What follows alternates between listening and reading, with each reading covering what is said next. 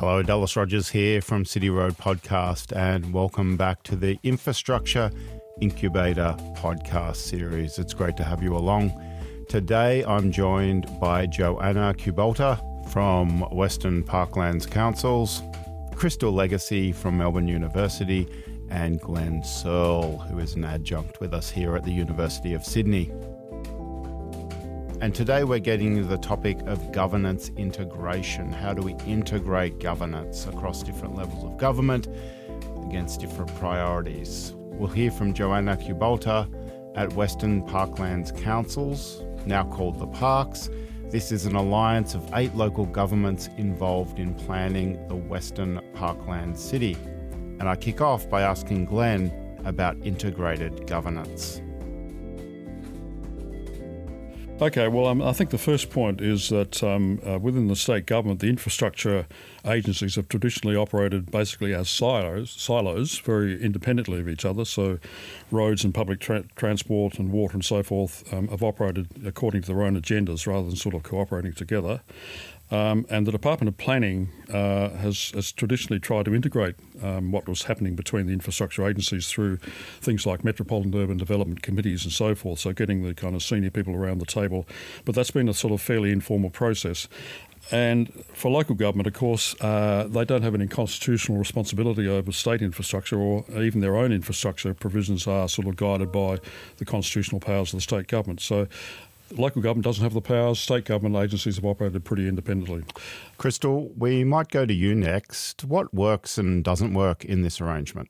Sure. Well, I think infrastructure governance and its integration in Melbourne, Victoria historically has been strong up to a point and historically under the Metropolitan Melbourne Board of Works, which of course got disbanded in the 1990s under Jeff Kennett when things started to get decentralized. And since then, we've taken a, a very siloed turn towards a far more sort of splintered approach to, uh, to infrastructure uh, provision, delivery, operation, and management. So the governance is really a constellation of, of many different actors, all kind of vying for relevance in this space. So if I just take transport as an example, we've got a department of transport now integrated with planning uh, and we see sort of attempts to kind of bring the different modes together.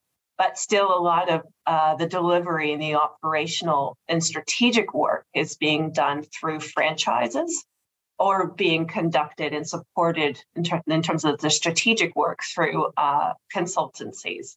And a really good example of this in Melbourne and Victoria is that we don't have an integrated transport plan. So we're currently undertaking our biggest infrastructure build in a generation, and we don't have a plan to articulate how those different infrastructures are going to support each other in an integrated fashion. Joanna, we've heard Glen and Crystal there outline some of the issues with integration for us, but you've been trying to do this in a practical sense.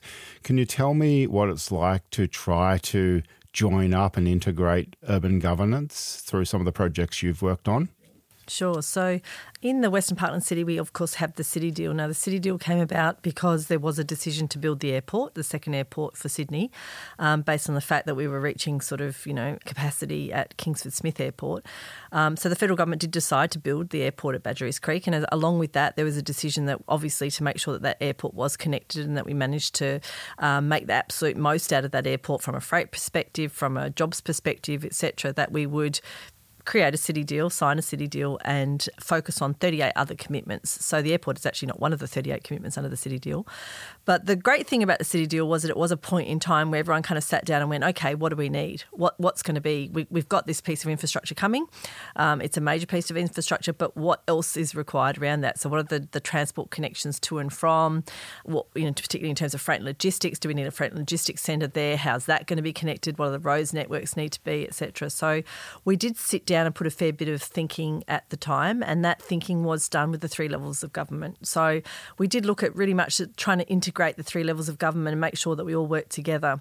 That's where it started. That was in 2018. Um, obviously, we've come down the road quite a bit since then. The airport is on track. It's actually ahead of schedule to be opened in 2026, but we have hit numerous um, road bumps, so to speak, along the way in terms of that integration and in terms of actually making some of those commitments will be realised. So one of them, frankly, is transport connectivity.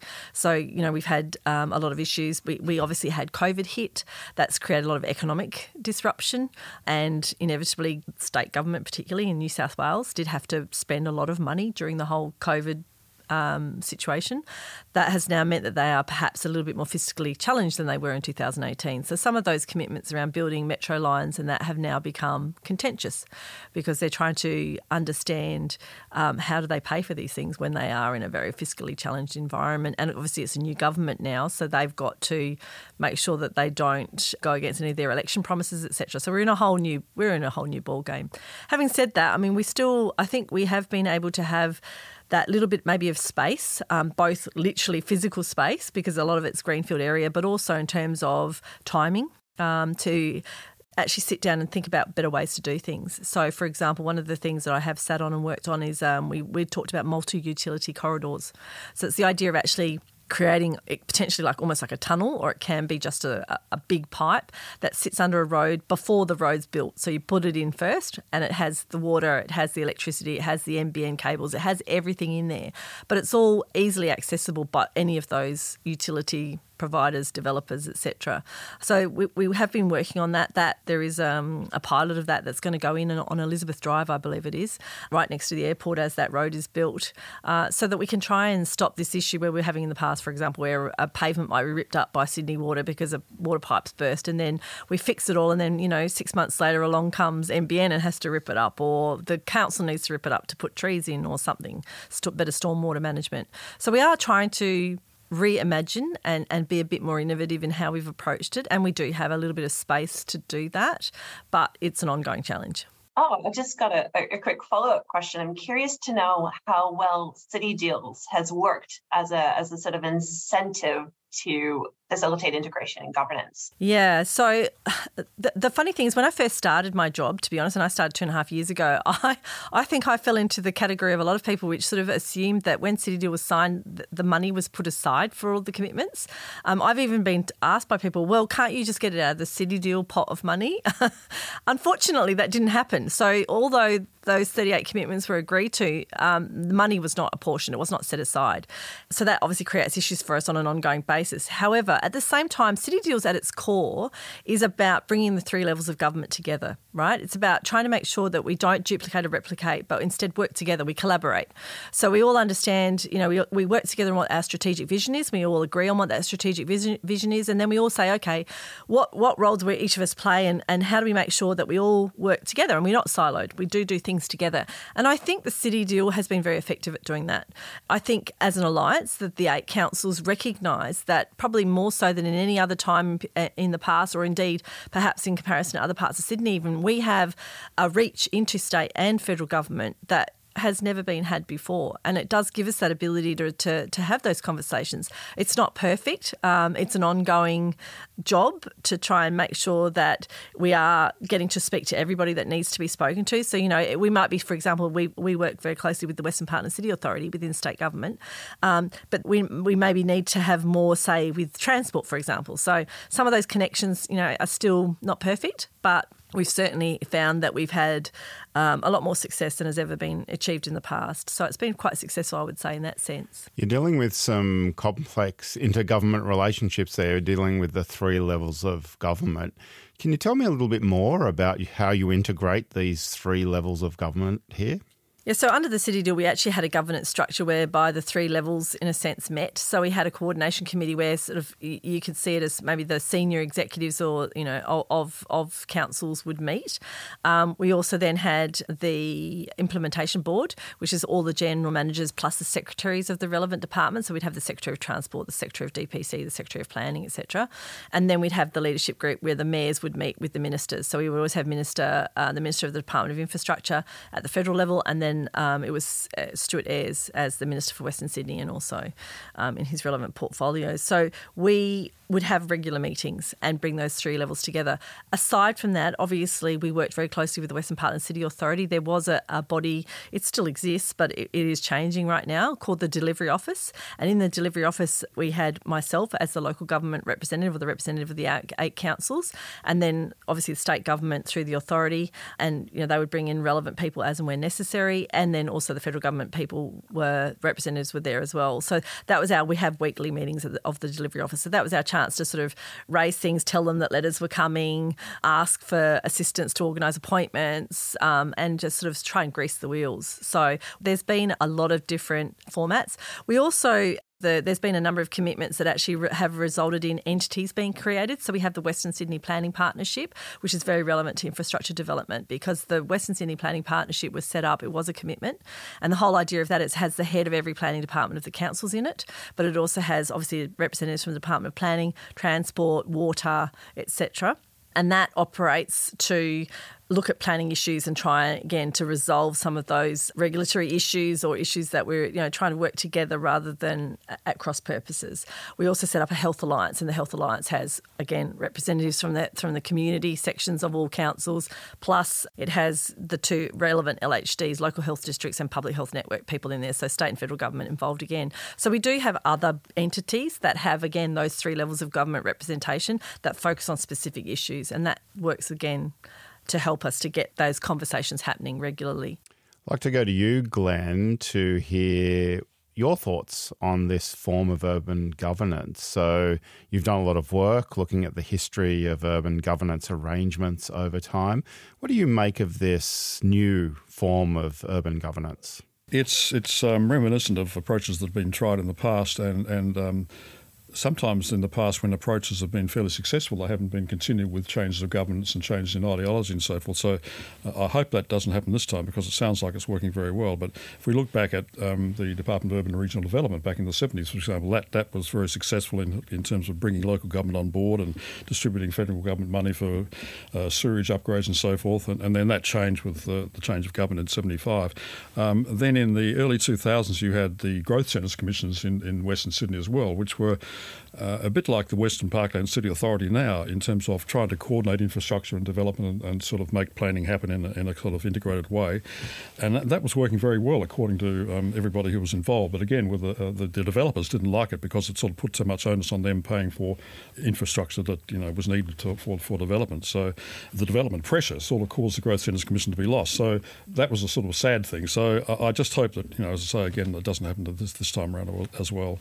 And Crystal, what do you make of this new type of governance arrangement? I mean, my my general reflection is so I, I, look at the politics of infrastructure planning and its governance. and I see things through a political lens, and one of the things that I, I it sounds like this is working quite well, but as developments progress, you know, managing the expectations, particularly around commercial imperatives, will be really, really fundamental. I would have thought just thinking about you know, large scale urban renewal projects over time, uh, we tend to lean on these market based systems that result in not very good outcomes for communities once, you know, once time passes and, and new priorities are, are set. So when you tend to read these examples historically uh, one of the one of the outcomes in terms of evaluation and how we can learn and do things differently tends to fall on how are we communicating the strategic ambitions. How are those strategic ambitions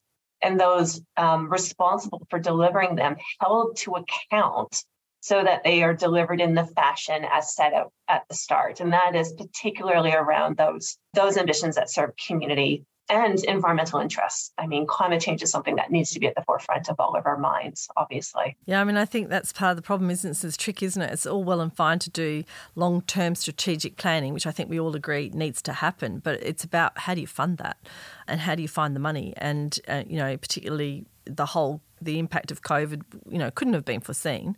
So reality is those sorts of things happen. So how do you how do you go about making sure that the money is apportioned? I mean, obviously, too, there's some tricky things too. Like for example, in our area, you know, there's the whole argument about value for money, right? Like I would, as a taxpayer, I'd be the first person to say that the government should only spend money on things that are going to offer value for money and are going to offer um, amenity and you know really improve the livability of our community.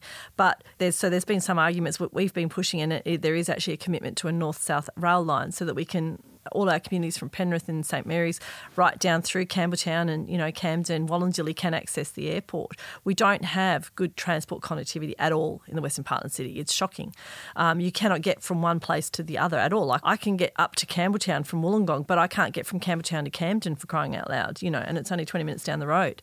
So things like that, we have fundamental issues. But you know, there's been arguments um, made in the press about the fact that well, you know, the, the number of people that would actually travel on those lines is minimal that you know therefore it should be spent the money should be spent in Parramatta or it should be spent elsewhere. But while those arguments are true, there's a whole lot of other factors that have to be taken into account in terms of that long-term vision and the fact that we, you know, by 2040 we'll be we'll, we'll have a third of Sydney's growth coming to our area. That's the reality. That's you know, I know there's been some talks by the premier of late of trying to, you know, even the the growth across, you know, making um, you know, put more high density development in other parts. But the reality is is that, you know, we're going to take a large percentage of the growth of Sydney and we're going to take a large percentage of the migrants. So we need these things. And yes, maybe they won't be immediately as well um, used as perhaps other areas, but they're still, you know, they're still really needed and they will over time. So there's that whole argument, isn't it, too, is that it is an investment to be made now, but for the greater good longer term. Um, the only other thing I'd like to just comment on it too is that I mean, I, what, what, we've been talking about a lot lately amongst the eight councils, you know, we, we quite a number of my councils have been hit really hard lately with floods and obviously fires before that.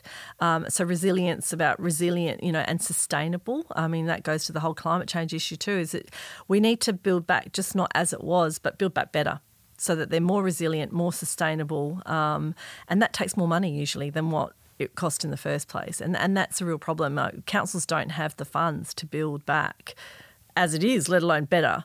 But that's really where we should be looking in terms of the future. Glen, what do you make of this complicated arrangement? We have short term planning issues, we have long term strategic planning issues, we've got local communities, got questions of First Nation politics, we've got big macro issues like climate change all coming together.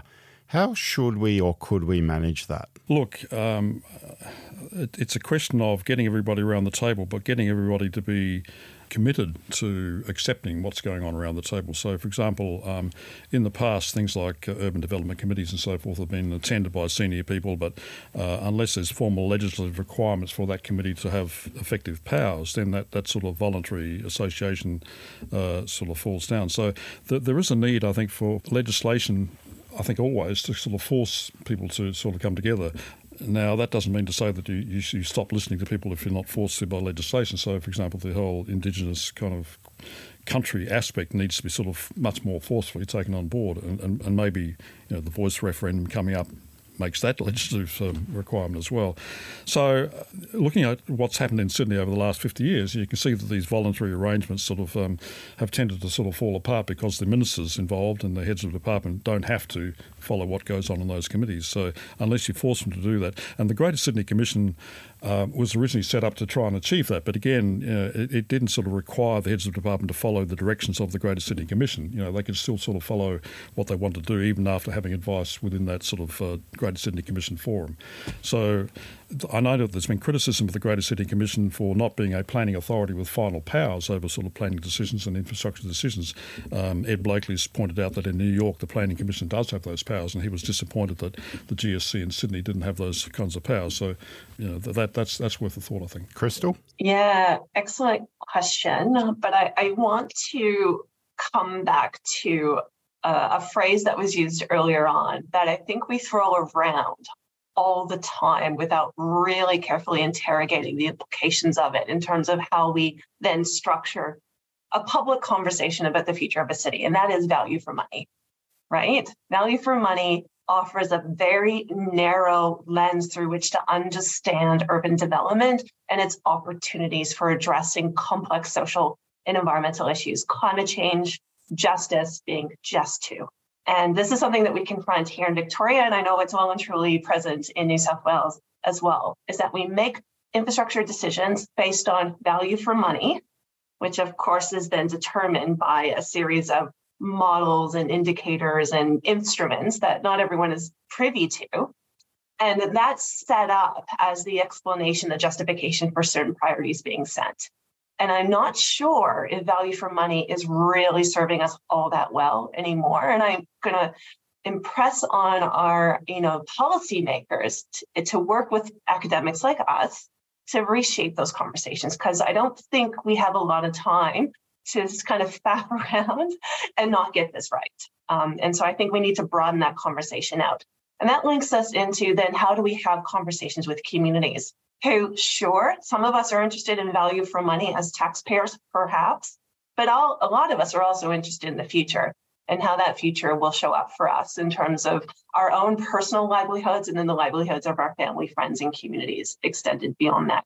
Now, we don't do community engagement all that well. We do it well in moments of community engagement. There are lots of tools and technologies around to say that we have engaged with 100, 10,000 people uh, about the future of a place. But we, what we don't do is actually engage with the depth of place to understand the nuances of how it works, to do that work around deep listening.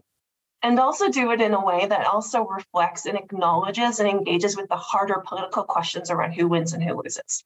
And in urban development, there are always losers.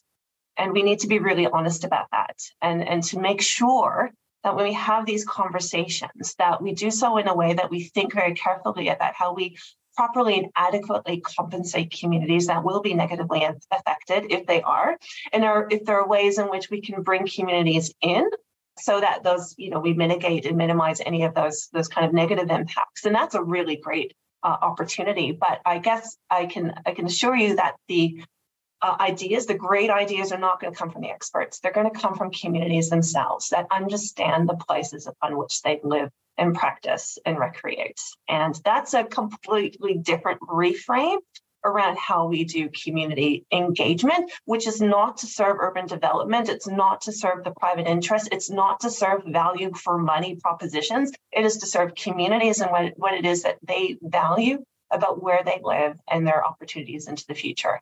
Joanna, is our governance system up for this challenge? Yeah, well, that's a good question. I just wanted to sort of respond to Crystal. Yeah, I totally agree, Crystal. I mean, what I was trying to say, I guess, is that, you know, we, you know, in the Western Parkland City, you know, we do suffer from that whole argument for value for money because, you know, we're a huge area. We're like 8,000 hectares, you know, so it's an enormous geographical area. So, you know, if you're going to put in a rail line, it's going to be long and very expensive.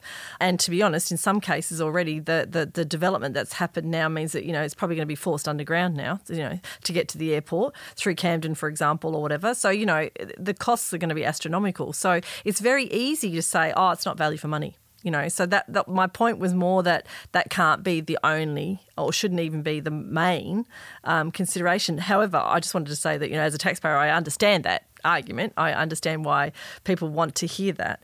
But i do feel the same. I mean and certainly in terms of environmental factors and all the other things that we need to really be looking at now you know sometimes it won't appear to be value for money but it is still value for our future Let's put it a different way, maybe. So I agree. I think that more work needs to be done on that that kind of thinking uh, and how to prioritise things.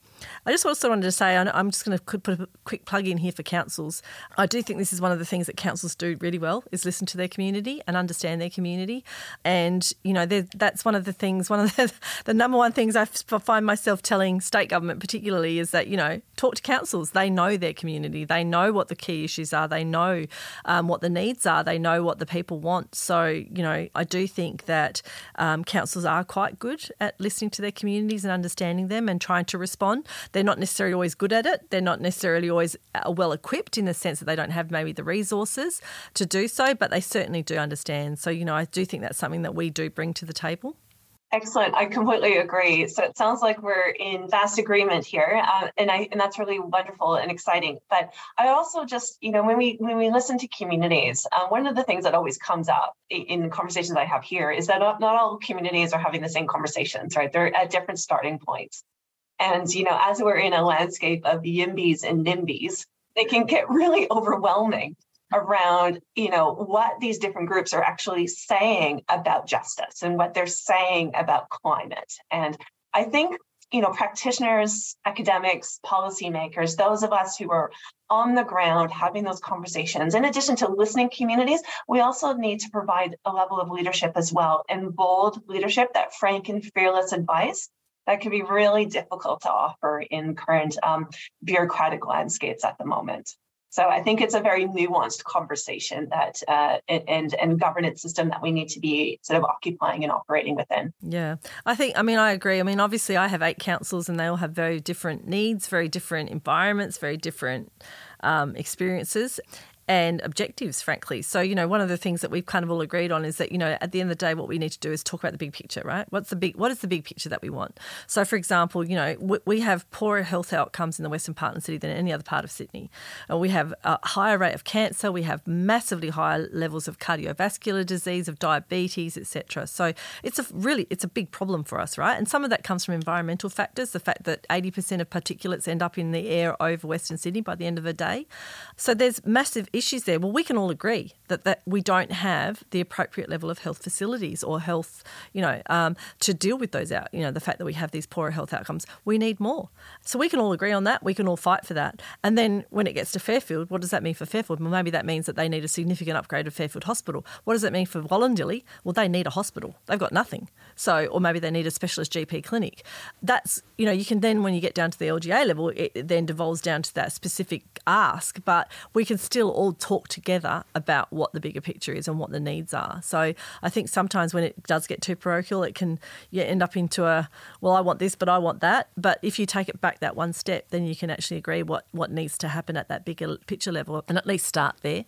All right, to uh, wrap this up, if you could do one thing or change one thing in the urban governance system from your perspective or field of expertise, what would it be? That's a tough one. I, I can have a go first. I mean, the thing that, you know, really, really gets under my skin is when we say things like we need to take the politics out of planning or out of infrastructure planning, out of anything really. And I understand where that's coming from. That's coming from a concern around pork barreling and the thing that, you know, parties like to do.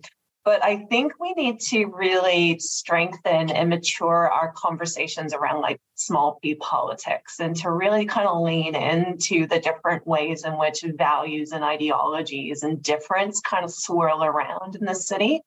And I don't think we should be afraid of that. I think we need to develop capacity and a level of sophistication so that we can have those harder conversations.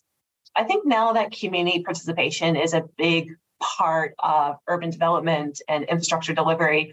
Um, and that's we're seeing that through legislation and we're seeing that through sort of practice and the professionalization of participation as well. That we tend to engage communities fairly well, but it doesn't lead to good planning outcomes always. So there's this huge disconnect between community engagement and the delivery of outcomes that actually serve communities. Yeah. So, and, and I think this is a real issue. And I think our communities are going to catch on to that really quickly. And they're going to get really frustrated. Oh, they're already frustrated. I'm frustrated. And I think it's because we're not having an honest conversation about what's at stake and for whom and who is at the helm of making those decisions and how we can we change that politics in those power relationships that currently govern our cities. I'd just like to support what Crystal's been saying, and I think that um, what I'd like to see is that um, much more community involvement in, in the way the plans are actually shaped, uh, infrastructure plans and wider planning, so that the, the community actually has got a sort of equal say to other stakeholders in terms of the way the structure plans come out. So that needs to be informed. As you say, Crystal, you know, a lot of lot of community input is is not really well all that well informed. So it needs to be well informed. So I think we need to be able to use uh, modern social media, um, electronic sort of um, communication and so forth. So getting people to be to say what they actually want in their community, not just having town hall meetings, but using sort of uh, mass social media and so on. And so that needs to be very central to the strategic plan making process. And then the other thing I think is that the the strategic plans which come out of that need to be supported by um, legislation or, or, certainly state government authority, local government authority, as saying that's the way things will actually happen, so that the infrastructure agencies are going to be part of making that strategic plan happen and not going their own way and sort of deviating from it. So that would require some sort of legislation and maybe giving somebody, some agency like the Greater Sydney Commission or the Greater Cities Commission, uh, greater authority in the way that I was saying that happens in, say, places like New York, so that the Greater Sydney Commission, Greater City Commission, has ultimate authority over sort of the way in which infrastructure spending is uh, is actually made. So that requires a big political change at the top of state government, but. Uh, uh, that's that's what I'd like to see, even though it might be politically very difficult. That's a tricky one. I, I, I think I, um, you know, like I've been sitting here thinking and listening to you both, and I agree with all, everything you've all said. But um, I think probably my number one wish is to maybe become a little bit more agile. So it's a bit, bit idealistic, probably, given the number of you know government um, levels of government and, and people involved. But I do feel that we, we can be quite slow to embrace change or embrace opportunities that exist. So even like if you look at COVID, you know, while that obviously was a massive impact. What we did find though is it did increase, you know, increased the people staying at home, working from home. That gives us an opportunity, for example, to develop our strategic centres and make them something places where people can, you know, we talk about the 30 minute city and the 15 minute neighbourhood and all that sort of stuff, but what are we actually doing to achieve it? You know, it's about moving quickly and saying, okay, let, we had this vision, now we've got this change. How are we going to change it? And let's move quickly to implement that. I, I, would love to see us be maybe a bit more innovative and a bit more agile in how we approach things, um, and have a structure that allows that. It, it's it's tricky. Uh, it's probably a bit idealistic, but that would be great because I do think that there's, you know, in the way that we approach our planning and the way we approach, you know, particularly, you know, the, the, development of our cities, it would be great if we could look at these things as opportunities and and and take advantage of them rather than seeing them as negatives. So I also do think, I mean, I would like to see we are, as I said, we have been working with the three levels of government. I think that that's absolutely crucial and essential. Um, I would like to see that expand further. Um, one of the things I think has been a problem for us all, all three levels of government in the past, is that you know there's a tendency to not to want to show your dirty laundry. You know, so everybody kind of waits until everything is perfect before they share it with the other levels. But then what that means is that you effectively you're kind of presenting it as a fait accompli, and then that just makes everyone annoyed. So we've got to kind of get over that that desire to kind of look perfect and and totally organised before we, we move and trust each other a bit more. So I think we're working on that, um, and I think more work needs to be done. So, yeah.